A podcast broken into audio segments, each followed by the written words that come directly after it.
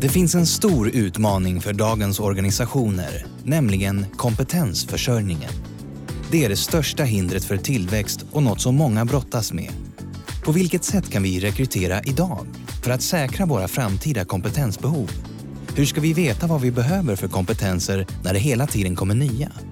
Hur kan vi utveckla kulturen och medarbetare för att hålla jämna steg med omvärlden? Hur ska vi attrahera talanger när det inte längre räcker med generös kompensation? Och hur vill vi jobba i framtiden? Och hur kan vi organisera arbetet på bästa vis? Brukar du också fundera på detta? Eller känner du att du borde ägna mer tid åt dessa frågor? I så fall har du kommit rätt. För det här är podden om framtidens professionella liv.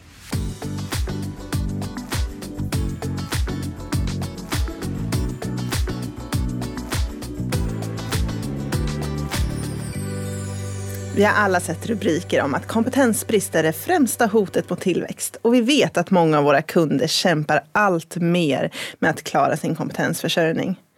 Men hur illa är det? Och framför allt, vad kan man göra åt det?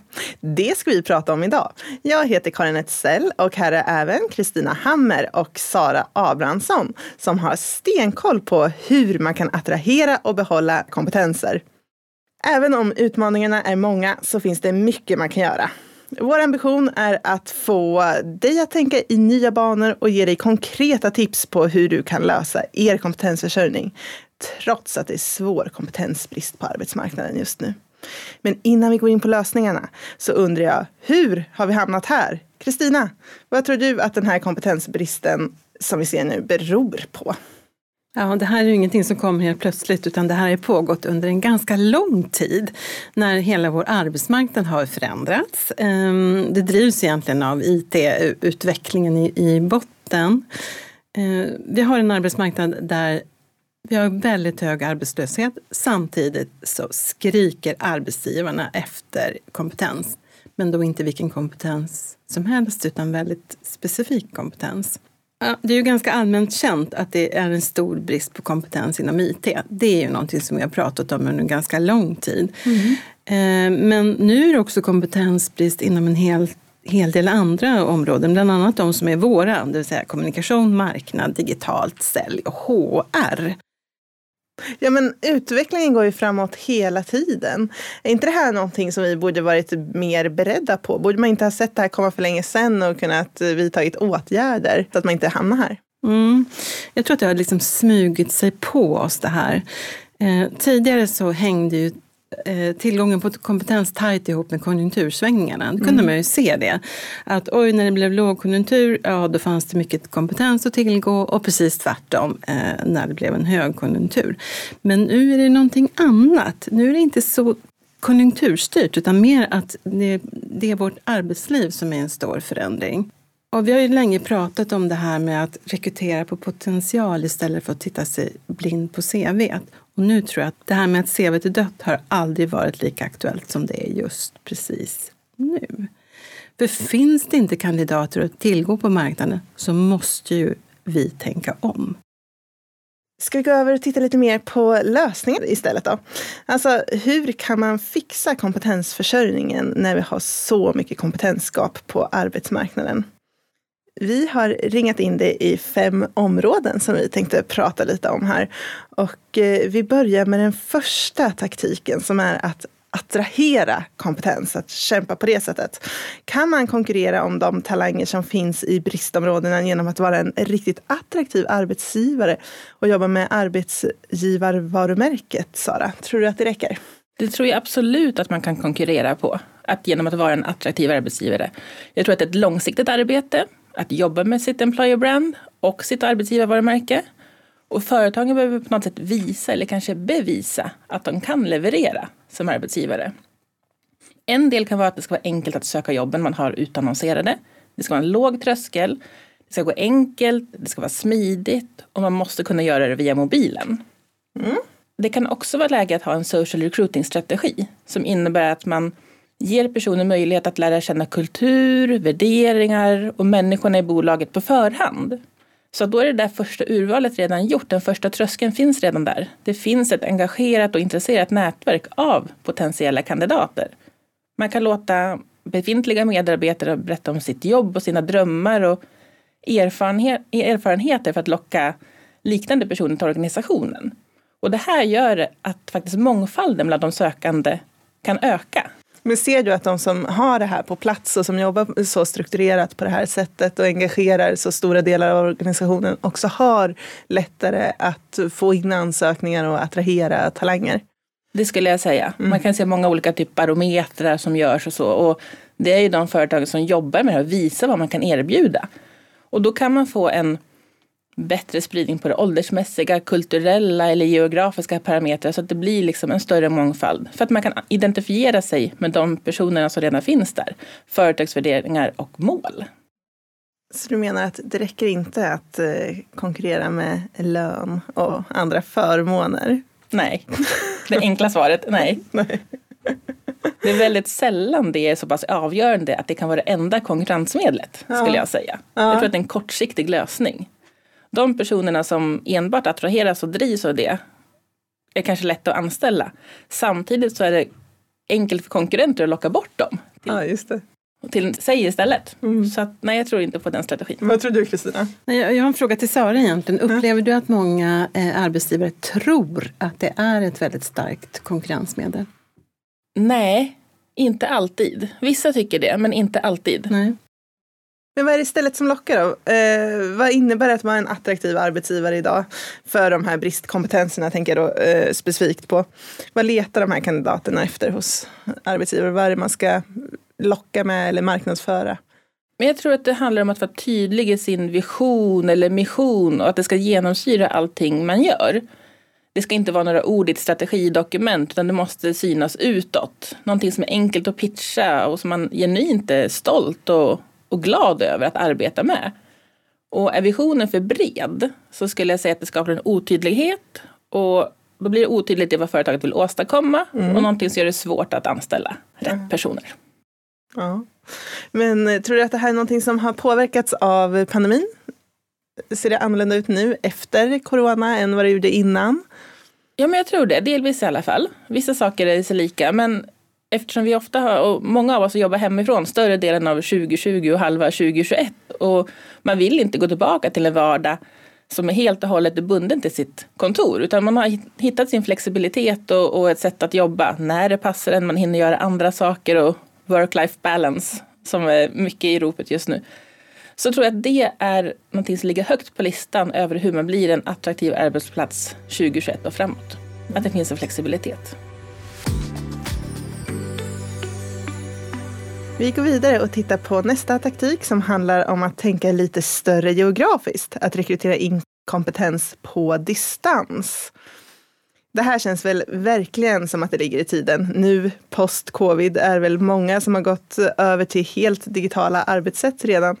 Och jag hörde faktiskt på P1 Morgon just igår om en läkare i Sörmland som gick sin rond hos sina patienter på äldreboende i Norrland. Men då via en skärm som en sjuksköterska rullade in till patienten. Och man såg många fördelar med det här. Det ökade kontinuiteten för patienterna och patienttryggheten också då därmed. För att man hade blivit av med massa sådana här veckovisa stafettläkare som man annars tog in. För man kunde inte rekrytera några läkare till de här äldreboendena då. Men nu, tack vare den här digitala arbetsmetoden så så kunde läkaren lära känna patienterna och, och ha samma relation över lång tid och därmed öka patienttryggheten. Och de frågade också en patient som upplevde att det här var ett mer avslappnat sätt att få träffa sin läkare och kände sig tryggare med den här lösningen. Så det här ser vi verkligen på många platser. Helt fantastiskt. Eller hur? Ja, ja verkligen. Mm. Men vad bör man tänka på då när man rekryterar in en medarbetare som inte kommer att träffa teamet utan som sitter kanske i Sörmland eh, fast teamet är i Norrland eller tvärtom? Jo men när arbetet flyttar ut från de traditionella kontoren och materiella tillgångar kanske inte blir lika viktig del av den här ekvationen så är det ännu tydligare hur viktigt det är att de anställda faktiskt trivs och litar på varandra det krävs att man lägger ner tid och energi på att skapa en stark företagskultur där de anställda känner sig uppskattade, man kan inspireras av varandra och att man strävar mot gemensamma mål, även om man inte ses fysiskt. Och därför tror jag att det är viktigt att man som ledare då funderar över vilken typ av människor som man vill ska ingå i ens team och när man väl har hittat dem, hur ska man behålla dem? Hur tar man hand om dem? Inte för att man måste, utan för att man genuint bryr sig om sina medarbetare. Mm. Och när man öppnar upp det för det här distansarbetet så, så ger det också möjlighet att rekrytera med en mycket större geografisk spridning. Precis som du var inne på med, med de här läkarna. Både i Sverige men även globalt så behöver man inte vara begränsad på ett visst område, vilket gör att man kan hitta den här kompetensen som är svår att hitta. Och då kan man också få medarbetare som är både kompetenta och som kommer att leva och andas företagsvision och mission för att man vill jobba där men just fysiskt kanske inte funkar. Men vad bör man tänka på när man eh, rekryterar ett team där alla sitter utspridda? Finns det något speciellt då i rekryteringsprocessen eller förfarandet som är... Jag tror att eh, man måste ha väl fungerande digitala lösningar. Mm. Det ska vara smidigt helt enkelt. Och sen vara öppen för feedback och lyssna på medarbetarna och att kontinuerligt utvärdera vad som funkar och inte funkar och vad är det som gäller och våga testa olika verktyg och, och så för att se vad som funkar för just ert företag. Tack för bra tips där. Kan man skapa en teamkänsla tror du, trots att man inte sitter på samma plats? Ja, det tror jag absolut. Och teamet är ju A och O. Det är det som blir så himla viktigt att, att jobba på. Jag tror att det är viktigt att man har en uttalad policy eller någon riktlinje vad det är som gäller. Mm. Att man känner sig bekväm med, med vilka förväntningar som, som man har på varandra och man har på sig själv och, och, och som chefen har. så. Och att rekrytera en person som enbart sitter på distans till ett team som är väl etablerat och kanske ses fysiskt kräver tydlighet. Mm. Man får inte de här små subtila signalerna så. Utan det handlar om att vara tydlig och uttalad och inte otydligt och outtalat. För då kan det bli riktigt farligt när man sitter där på distans och inte liksom vet hur det mottas. Riktigt så. Det, det blir lite brus liksom mm. på vägen. Hur kan man få till en bra introduktion då och onboarding av den här nya kollegan när man väl har hittat någon att rekrytera? Jag tror att man behöver ha en, en plan för det hela. Man måste vara förberedd ännu mer än vad man kanske är annars. Man kan inte ta det så mycket på volley så utan precis som man kanske förbereder sig för ett digitalt möte ännu mer så behöver man göra det här ännu, ännu mer så. För att den här medarbetaren ska känna sig välkommen. Och det är kanske är svårt att bli en, känna sig en del av gänget om man inte träffar sina kollegor eller sin chef. Men, men det finns knep och knåp att ta till.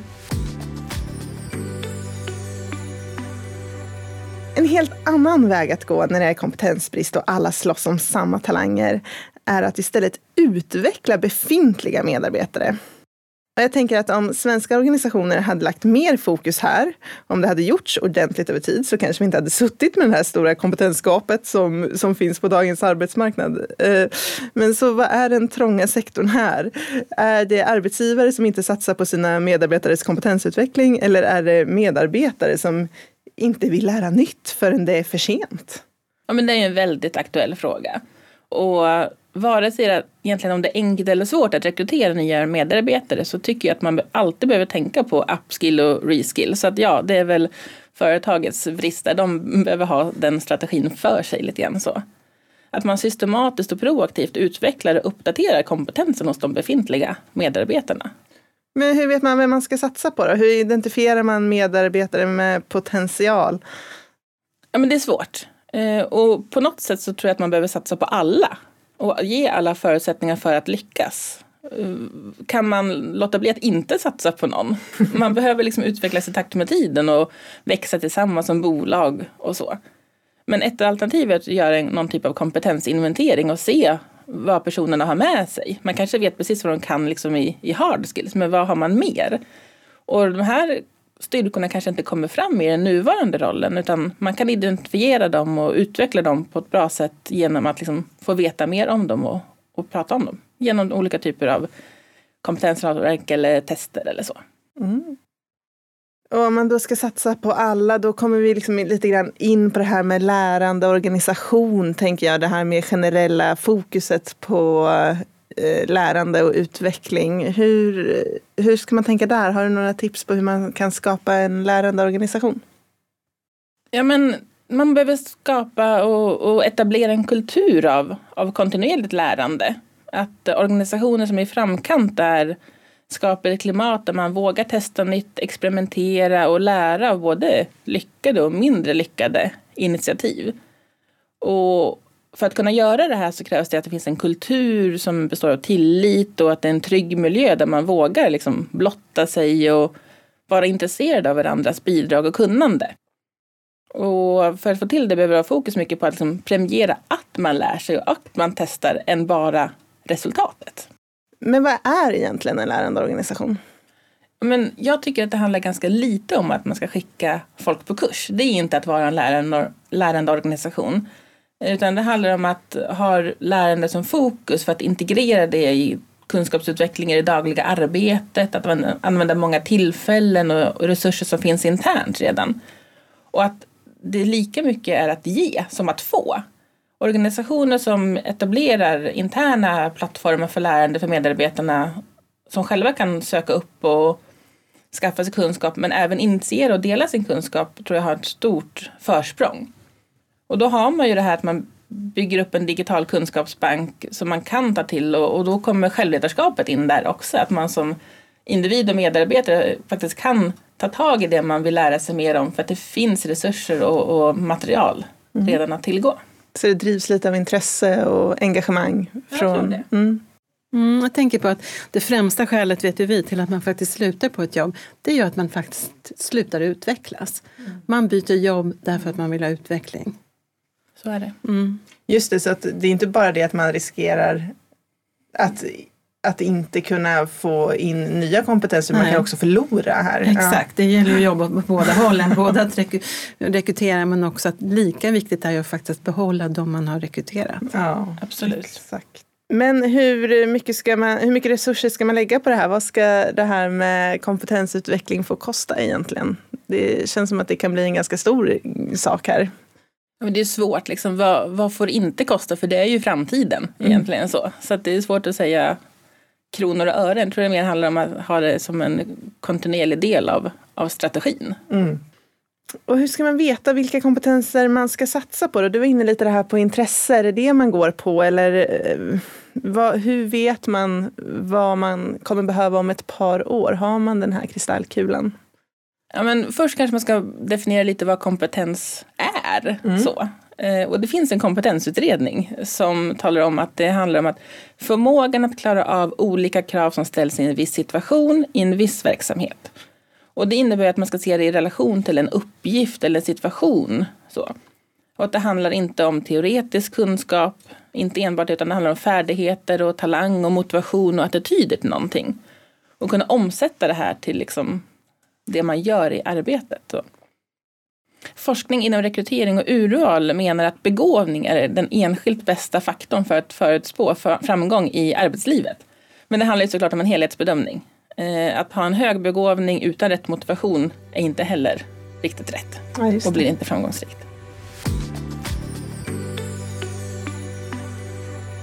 Ska vi gå över på den fjärde taktiken?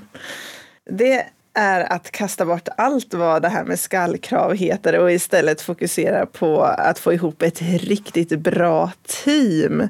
Kort och gott, hire for attitude, train for skills. När passar den taktiken? Ja, men alltid skulle jag säga. Det handlar ju om att hitta liksom det som gör att man vill vidare. Det som gör att man vill växa helt enkelt. Och, och med, med tanke då på att eh, kompetens handlar mycket om att kunna omsätta sin attityd och färdighet och motivation och så i arbete och inte bara fokusera på de praktiska och teoretiska kunskaperna så, så kan man nog alltid göra det. så. För har man en viss förmåga att ta till sig och ett intresse och en motivation att lära sig så kan man också lära sig liksom de hard skillsen. Men hur gör man då om man ska ta fram en kravprofil, om man ska anställa en person som kanske egentligen inte kan jobbet men som man är beredd att lära upp och ta in på en helt annan nivå än vad man egentligen hade behövt kompetens här och nu. men jag tror att det handlar om att identifiera vad är liksom våra framgångsfaktorer i organisationen. Mm. Vad, vad har vi för värderingar? Vad, vad, drivs vi av och så? För då kan man också då lära upp de här personerna. För då har man ett intresse för att, att lära sig. Men vem ska lära den här personen jobbet om man inte redan har kompetensen i organisationen? Det, det blir massa frågor här. Liksom. Ja. För det låter så enkelt. Så här, ja, men vi anställer för någon som passar kulturellt. Men, men jag menar, sen om man inte har den här kompetensen, hur, hur ska det gå till? Nej, men först måste man identifiera varför behöver man ha den här kompetensen? Hur har man kommit fram till, till det? Mm. Så.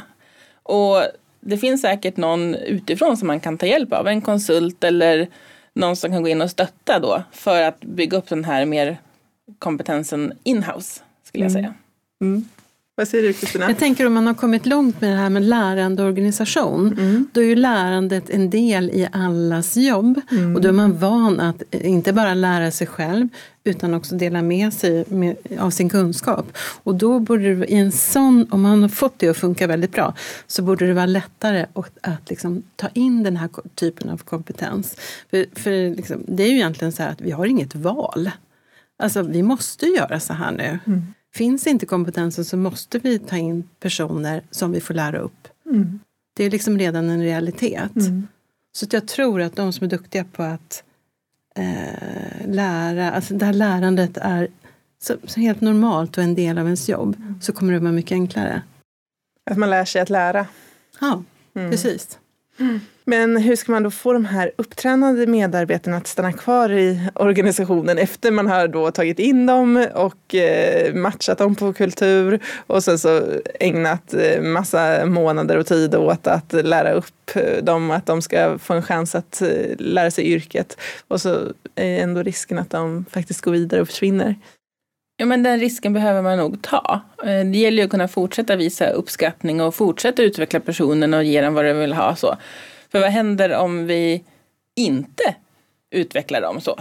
Och så stannar de kvar i organisationen istället. Jag tror att det är en större fara än, än att uh, våga satsa på dem med, med risken att de kanske går vidare. Ett annat sätt att eh, läsa kompetensförsörjning är ju att tänka lite vidare än en anställning. Behöver vi verkligen en tillsvidareanställd medarbetare på 100 procent? Eller är det kanske tillräckligt att vi får in en spetskompetens i vissa projekt? Kan vi kanske anlita en konsult eller en giggare per timme? I så fall, finns det något speciellt man ska tänka på när man tar in tillfällig kompetens i form av inhyrda konsulter jämfört mot när man rekryterar? Ja, men det tror jag. Jag tror att de flesta organisationer mår faktiskt bra av att ha in kompetens i form av en giggare eller en inhyrd konsult eh, någon som kommer in med just den här spetsen. Det kan vara ett förändringsprojekt där det kan vara en fördel att inte vara så färgad av den organisationen man kommer in i. Vad tror du Kristina? Alltså jag tänker att eh, här har vi en möjlighet att ge de personerna som kanske då står lite längre från eh, arbetsmarknaden möjlighet att komma in och visa framfötterna. Och här tycker jag att som arbetsgivare så har vi alla ett ansvar för att hjälpa personer in på arbetsmarknaden. Och det här kan bli en, nu kommer jag inte ihåg vad vi kallade det. Ett wildcard? Ja, kanske ett wildcard, men alltså också det här att det kan bli en så enorm succé. Och jag tänker också så att det kommer att vara ganska viktigt vilken slags arbetsgivare man är. Och om man då visar på att man tar del i det här, att man bryr sig om de här individerna som faktiskt har det kämpigt med att få jobb, så tror jag att det också kan vara någonting som gör att man känner att det här är en jättebra arbetsplats, som, som en, en, en schysst och bra arbetsgivare. Där vill jag jobba. Så att jag tycker att det här skulle, i min värld så skulle det här vara det bästa sättet att ta in den här typen av, av Eh, Eh, personer som kanske kommer från ett annat land, inte så jättebra på svenska eller vad det nu kan vara.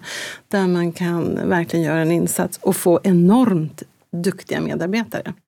Mm, absolut. Vad ska man tänka på när man jobbar långsiktigt med eh, konsulter som levererar affärskritiska tjänster men som kanske inte blir en del av organisationen på samma sätt som andra medarbetare? Ja, men jag pratar ju med många giggare och interimspersoner varje vecka och så. Och jag skulle säga att i princip alla lyfter fram att det är jätteviktigt att man släpps in i organisationen, att man vågar liksom bjuda in dem eh, till mångt och mycket av det som man gör. Och att det finns ett tydligt uppdrag. Att det finns, i alla fall i grova drag, det finns ett start, det finns ett utgångsläge och en tanke eller tes att börja med. Och sen att det finns ett mål eller en målbild. Sen kan man jobba ganska fritt däremellan. Men, men det är superviktigt. Vad vill man uppnå det här? För utan det är det jättesvårt för de här personerna att leverera och känna att man gör ett bra jobb. Mm. Om jag får skjuta in lite här så tänker jag att det är väldigt gammaldags att titta på det här på det här sättet. Att eh, egentligen så ska det inte spela någon roll om man är anställd eller inhyrd eller om man är eh, en giggare som kommer in, går ut och in i organisationen. Det här får vi nog leva med, att så här kommer det vara framåt. Och då tror jag att man är inte bättre eller har någon annan position för att man har ett anställningsavtal. Utan vi måste samverka med många, många fler än vad vi har gjort hittills. Och då tycker inte jag att det ska spela någon som helst roll vilket typ av kontrakt man har med den här individen. Nej. Nej, men jag tror det är superviktigt att tänka på och våga tänka om att man behöver ha rätt person just nu. Det kanske är en person som är jättebra på att driva igång eller göra den här typen av resan eller byta webben eller vad det må vara. Och sen är det en annan person som kan förvalta det. Ja. Och det behöver inte vara samma person. Du ska få bäst utväxling för de personerna du anlitar. Det är sällan samma person. Det är väldigt Därför sällan att samma de person. kompetenserna finns väldigt sällan hos... Det är olika typer av kompetens helt enkelt. Mm. Och hur kan man attrahera konsulter eh, som eh, ska vilja jobba med och associeras med ens arbetsgivarvarumärke? Ja men det är det som Kristina var inne på lite grann. Att det har ju diskuterats med trygghet och förmåner och så. Och eh, att personer som har en traditionell anställning får sjukförsäkring och friskvårdsbidrag och så. Och de som är giggar kommer i kläm på det. Eh, men att man kanske ska se över det här och, och tänka på hur man kan förändra det. För att en större del av Sverige och världens befolkning kommer att börja gigga på ett eller annat sätt. Och det är väldigt viktigt att ta tag i det som företag så man får de personerna man är i behov av. Mm. Stort tack! Vi har betat av fem taktiker för att lösa kompetensbristen. Med den här inspirationen hoppas vi att det ska kännas lite lättare att ta sig an de här utmaningarna. Men för den som då eventuellt tycker att det var överväldigande mycket bra tips skulle du Sara gärna kunna få sammanfatta det här i fem kortare punkter om hur man kan lösa kompetensförsörjningen trots att vi står mitt i värsta kompetensbristen. Ja, men för att vara en attraktiv arbetsgivare 2021 och framåt så krävs det att du är genuin och äkta. Jag vill lyfta fram igen att, att personlighet och problemlösningsförmåga, erfarenheter, kunskaper, värderingar och motivation tillsammans bildar framgångsfaktorer. Och att en organisation som uttalat jobbar med kunskapsdelning och lärande är en organisation som är hållbar på lång sikt. Och sen att man ska våga öppna upp för att anställa eller anlita personer som jobbar på distans. För då öppnar sig mycket större möjligheter för att hitta rätt personer till just er. Och det sista då att inhyrd kompetens ger ett stort mervärde till företaget eller organisationen. Ja, stort tack än en gång Kristina Hammer och Sara Abrahamsson för era värdefulla tips och råd. Och känns kompetensförsörjningen fortfarande som en oöverstiglig utmaning så är inte hjälpen långt borta. Vi hörs! Tack. Om du vill veta mer om hur vi kommer lösa utmaningarna med kompetensförsörjning, se till att följa hashtag framtidens professionella liv och att Hammer och Hamborg i sociala medier. På hammerhamborg.se hittar du den senaste versionen av vår bok Framtidens professionella liv 6.0 med resultaten från vår senaste undersökning Nordic Executive Survey 2021 Att leda i och ur en kris. Boken bygger på tio perspektiv på hur man får till en hållbar kompetensförsörjning och är fylld med kommentarer från forskare, experter och företagsledare. Du kan kostnadsfritt ta del av den via vår hemsida